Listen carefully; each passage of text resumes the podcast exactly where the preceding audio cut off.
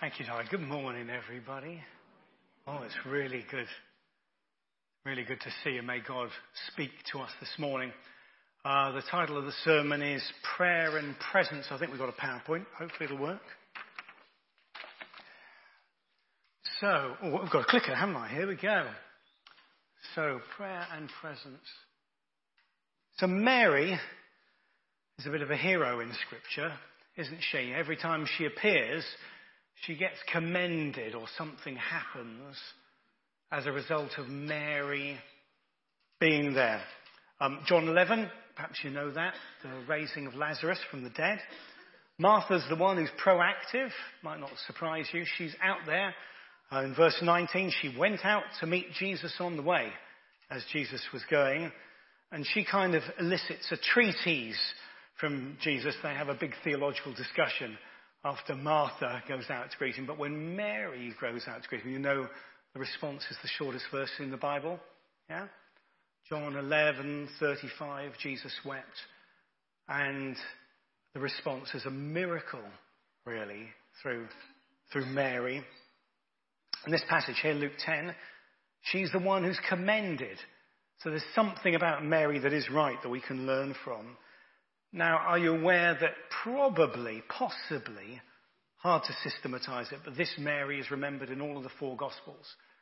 There are very few things that occur in all four Gospels, but the woman who washes Jesus' feet is all in all four Gospels, and it's kind of hard to tell who it is because everyone was called Mary in those days. Even the blokes were called Mary, just to make it to make it easy. But but it is possible this is Mary. She may have originally come from Magdalene, who washes Jesus' feet. Um, because if you kind of look at the different Gospels, it happens at Simon the Pharisee's house. You think, oh, what's that got to do? At Simon the Pharisee's house in Bethany. This is where Mary and Martha were from. Also, elsewhere in Scripture, Simon is called as Simon the leper. Yeah? And leper in Greek is Lazarus. So the parable about Dives and Lazarus, Dives means rich, Lazarus means leprous. Who knows that actually maybe the parable of Dives and Lazarus was Jesus talking with Dives, with, with Lazarus after John 11? We, we just don't know. But why is she a hero? Why is she to be emulated? How come she gets action when the rest of us just get talk every time she's at Jesus' feet?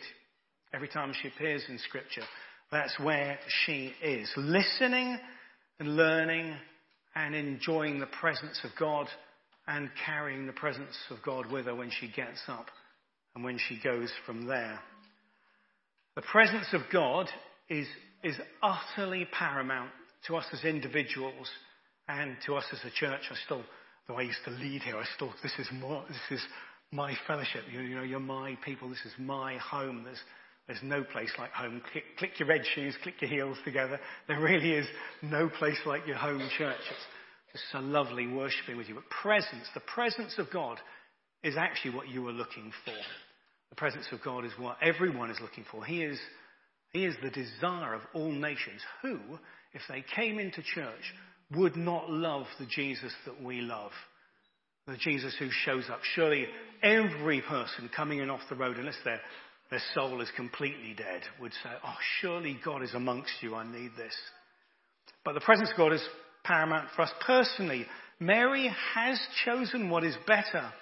It will not be taken from her. That is Jesus and his presence. From an individual, of course, we often experience this through prayer, don't we? So I'm going to allude to prayer now, hence why the title is Prayer and Presence. Prayer, I tell you, you can tell the difference. Of course, no formula ever fits. But you talk to somebody, they say, uh, uh, they ask them if they pray, and they say, yeah, I pray. And you say, do you pray for yourself? And they go, oh, no, no, no, I could never do that. I only pray for other people. Do you know what I mean? When you talk to somebody like that, you think, you've got a way to go yet, actually. Because when you know God, when you know Jesus, it's an encounter. Prayer is designed. I'm not saying I get it or I, am there, okay, but prayer is an encounter. It's, it's deeply personal. It's where you're your heart and your soul is ripped open and you just tell everything to Jesus and you talk to him. So the person who only prays for others, oh, they're wonderful and they're really selfless, but they have a way to go. Because prayer isn't just a shopping list for other people, although that's okay. Anything's better than nothing, right? Prayer is an encounter with God where you go into your closet, the old authorized version of it, you close the door and God is in the house. He's left now. There was a guy at HPC. So for those of you who don't know, I left here to go and find a really easy place to work with over 10,000 swarthy, sweary blokes. There's a guy up there. I don't know if you, you would recognize this person, Mary, but you probably don't know who they were. They went to Bulgaria and they went into an Orthodox church with no windows in this room that they went, went into. Now, put this in your evangelical pipe and smoke it. There was an icon in the room. They closed the door and a light came into the room. You know? And they said to me, Ewen, what should I do about this? I said, I think you really need to turn to Jesus. I mean, some people think they can get away with scot free, but the greater the revelation, the greater the culpability. If you've had something like that happen in your life, you've just got to follow Jesus. And actually, I kind of helped them for two years while they were trying to run from God, and I was trying to help them run towards Him.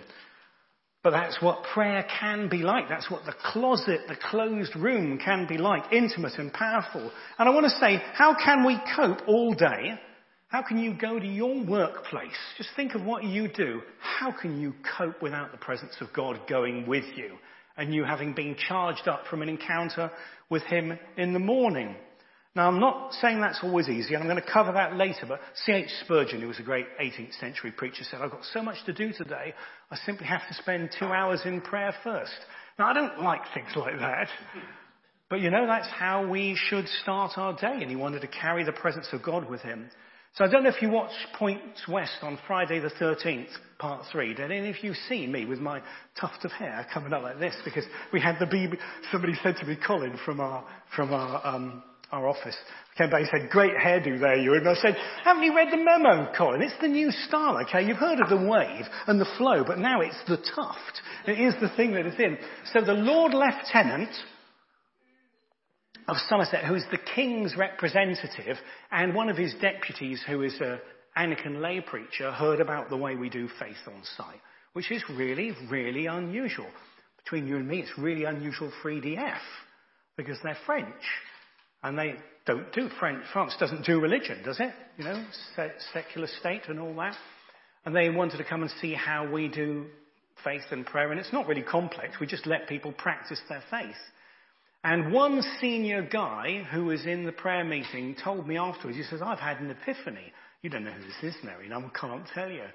So somebody really serious said, I've had my eyes open. Something strange happened there in that prayer time. All we were doing was the Celtic liturgy that we used to do with the office staff here, but God was in the house. So, you know, isn't that wonderful? And corporately, that person whose name I can't imagine, if they came into this place, they would feel exactly the same. You ever been in this church and wanted to cry? Not because of my sermon, Chris. Chris saw that I was on this morning. He said, Oh, I would have brought my pillow. But I noticed lots of you were here really early.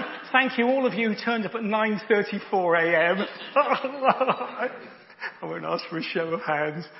But who, that person included, wouldn't come into a place like this and say, Surely God is among you and they hear a prophetic word? You know? Jesus is the answer to everything. Jesus is the desired one of all nations. If you get the presence, you get the people. If you get the cloud, you get the crowd. Not that we're focusing on those things, right? Okay? This is only an illustration Jesus' word is, you seek first the kingdom of God and I will build my church. Yeah? We seek the kingdom and when the king comes, his people come as well and he draws people and it's lovely to see the church still growing. It's just great. So second point. So Martha's all about presence. Mary, uh, excuse me, Mary's all about presence. Now we're on to Martha. So what's the issue here? In these days of inclusivity, and everyone getting a prize in the school relay because nobody can miss out. Yeah? You know, you know, FOMO is a big thing nowadays. Oh, you lost and you were really useless, but you still get a prize and so on. We often fudge this and you'll have heard sermons said, it really doesn't matter whether you're a Martha or a Mary because Jesus loves you all the same. You may be a Mary, you may be a Martha, both are winners and equally valuable. Well, it is true, but that's not the point of this passage. And if you shift it to that, you've missed the point. Both are not equally valid, when Jesus is inviting you to a blessing, to a banquet, to sit in his presence at his feet. Mary's approach is right, Martha's isn't. It's nothing to do with personality types. The issue is not making sandwiches. The issue is not about personality types or temperament, right? It's not about personality types. It's about priorities, right? It's not about temperament. It's about timing. Martha is doing an appropriate action at the inappropriate, wrong time. There's nothing wrong with being busy and making sandwiches, particularly if I get to eat them. But if Jesus has got a banquet on offer himself, that is the priority, whatever your temperament is. We are all um, a mix of Mary and Martha, but there is a time to be each, and that's really what this passage is about. Don't make sandwiches before you've tasted Jesus' presence. Martha is distracted by many things because she's doing her devotions with her iPhone. And she's distracted by many apps. I'm very sympathetic to this. I think I'm easily addicted. I have a lizard brain that basically focuses, boom, the minute my phone goes ping, I'm, I'm on it and I'm going after it like Boo, our dog, goes after rabbits and so on. It's a similar kind of addictive behavior, really. Martha is distracted by many things, many apps on her phone, and Jesus gets left on the side.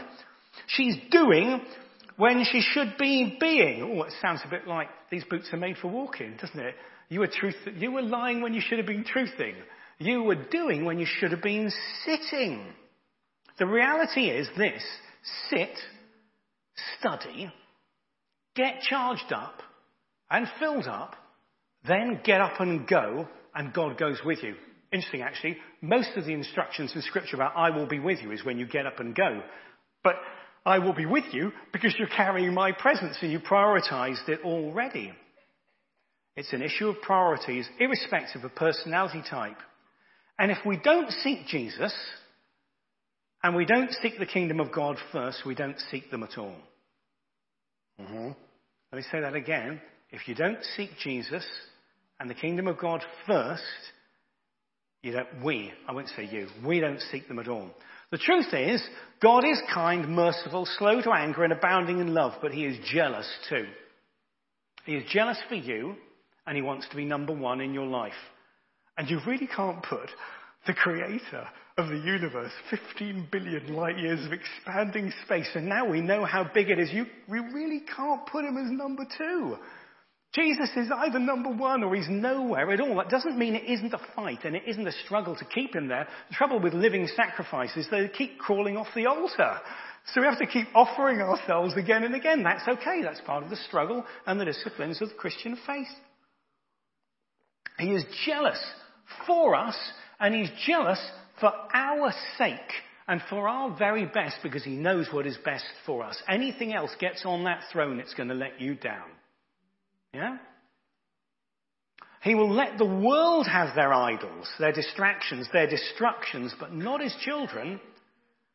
Nothing that harms this relationship or our priority or us will be tolerated by God. Even and especially good things can be idols. I know that. And they've got to be in their right place. They've got to be kept subdued with a taser, really.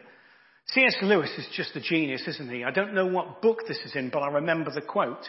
Our Father refreshes us on the journey with some pleasant inns, like pubs, with some pleasant inns, but he will not encourage us to mistake them for home. There are loads of other good things that you can enjoy and you should enjoy. There's a Jewish parable that God will hold us to account not only for all the good things that we abused, but all of the good things that we should have enjoyed that we didn't like skiing. Jesus is called, really?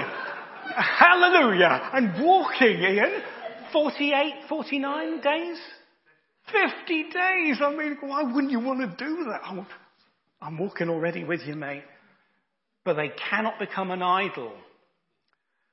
Are your good things frustrated or getting frustrated? Do you wonder why they keep breaking down? Do you wonder why they never quite come through with all the goods and so on. Well, firstly, that is life. Secondly, maybe God is trying to teach you that these things can be part of your life and you can enjoy them, but He's got to be first.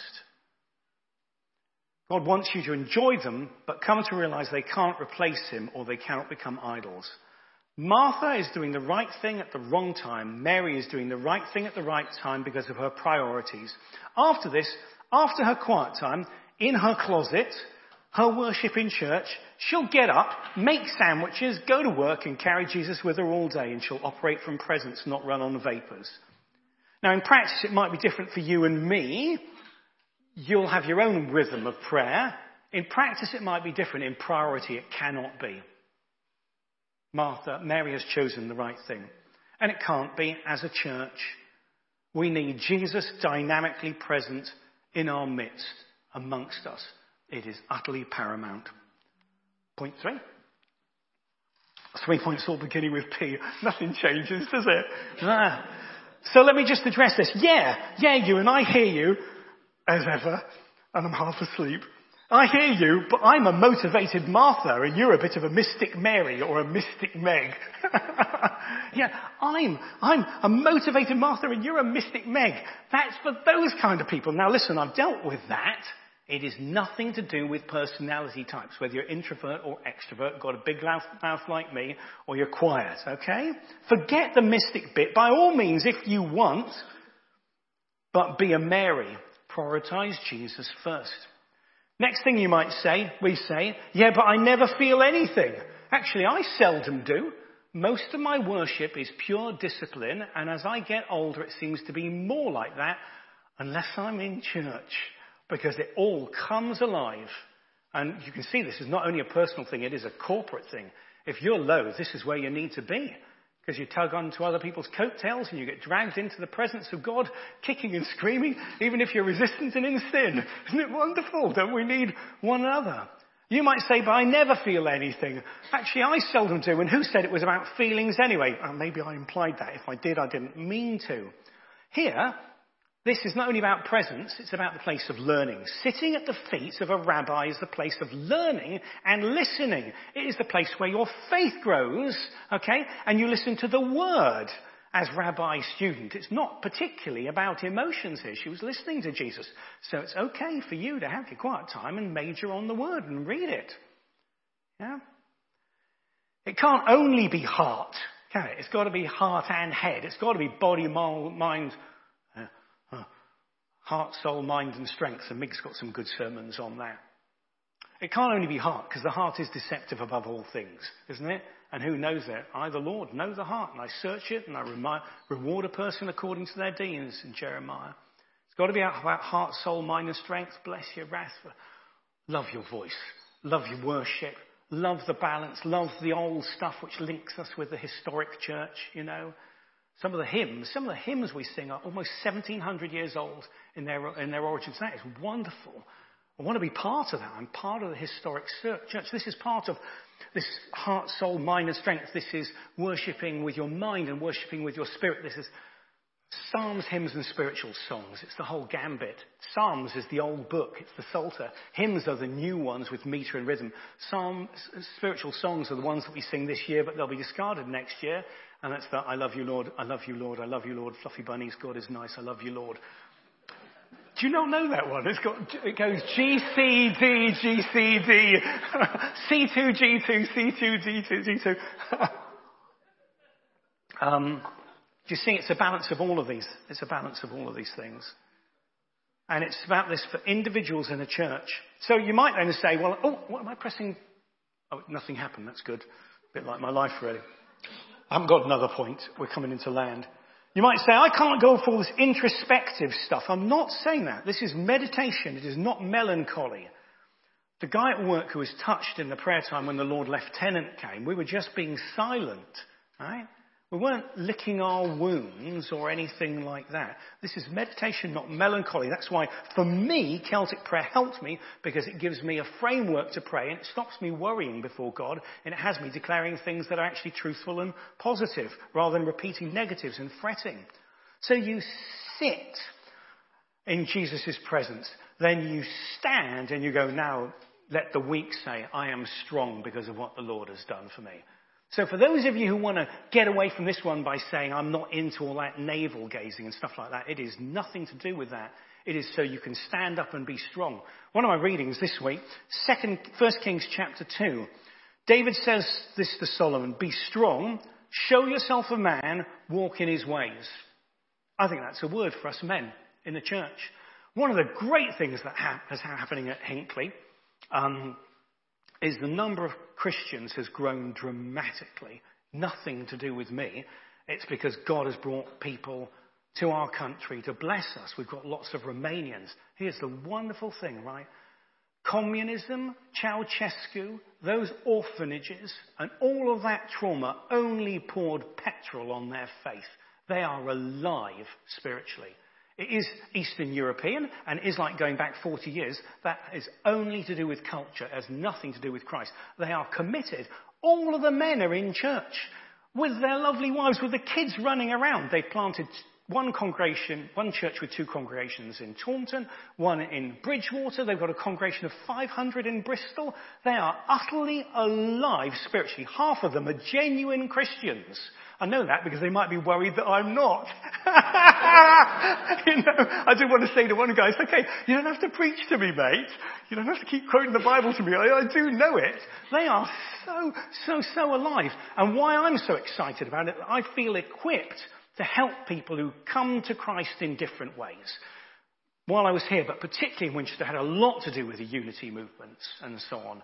And I want to create a place where now about 750 Christians can come together and some will be praying in English, some will be praying in Polish, some will be praying in Spanish and Bulgarian and things like that. And who cares about the culture because it's all about Christ with the one person right in the center of it. And I feel I'm for such a time as this.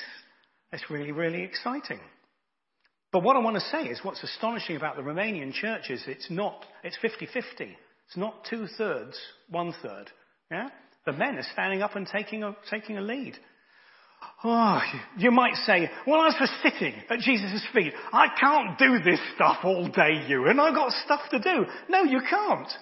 You can't sit at Jesus' feet all day. Oh, maybe you can. Right? It's a bit of both and. You sit to go but if you sit properly at the start, you'll learn how to walk in God's presence all day long and practice the presence of God. So even while you're doing your Martha stuff and you're running around making sandwiches in your workplace, that's where most of us have to be. We've got to be out there in the world, haven't we? Yeah? Or looking after our aging parents, all those things that doesn't feel like a lot of fun. But there is a way to sit in Jesus' presence and then go and be active and carry and meditate and practice the presence of God all day. Now, I need to be careful and sensitive here. What about if there's no presence in our lives, in my life? If, what if I'm in a desert now, right? Well, all I can say is you're probably in good company, especially at the moment. It is a strange season for our world. I'm not getting big about it. I'm not prophesying anything, but it is a strange time. Hasn't it been these last four years? In fact, since I left Creech, the whole world has fallen apart. Come back, you, and all is forgiven.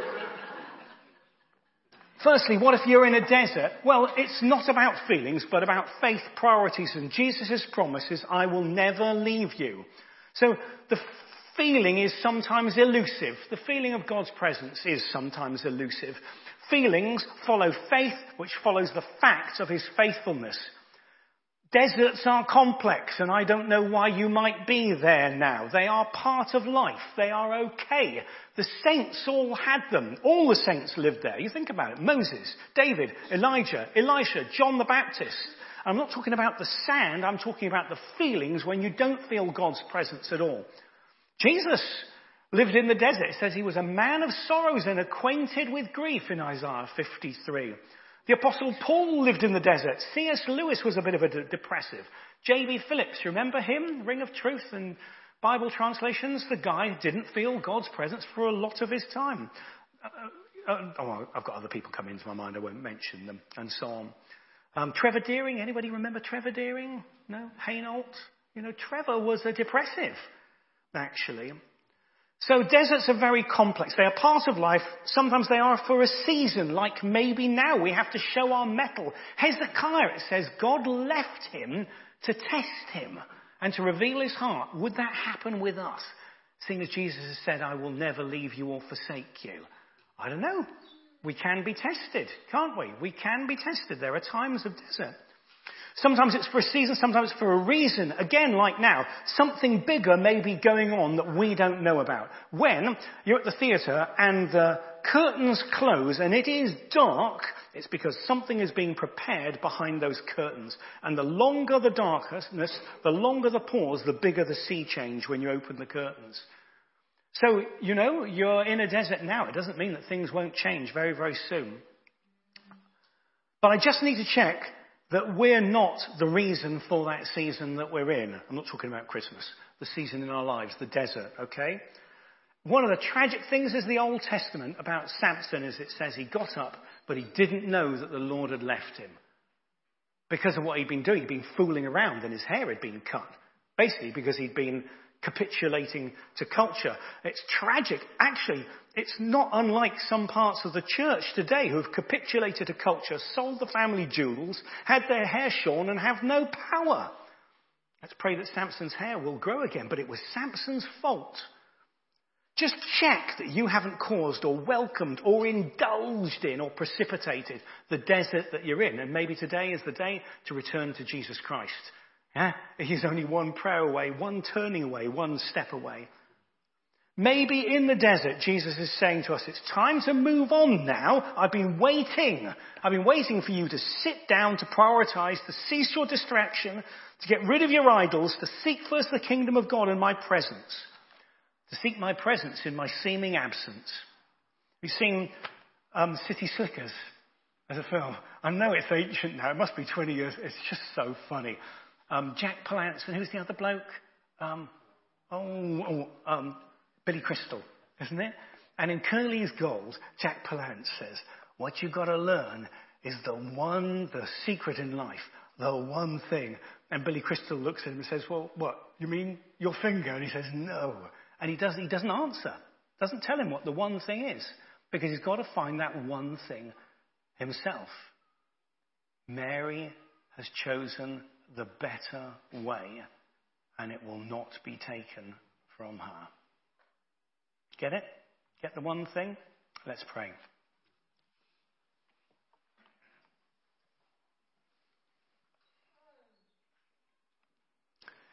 Maybe today is the day to return wholeheartedly to Jesus. To take all the things that have been on the throne of our lives off and put them on the ground and let Jesus get back onto the throne of our lives. Those things have been hurting us anyway. They're good things, but they've become idols, and it's time to lay them aside and wholeheartedly come back to Jesus and give him your heart. Today is the day, and Jesus is the way.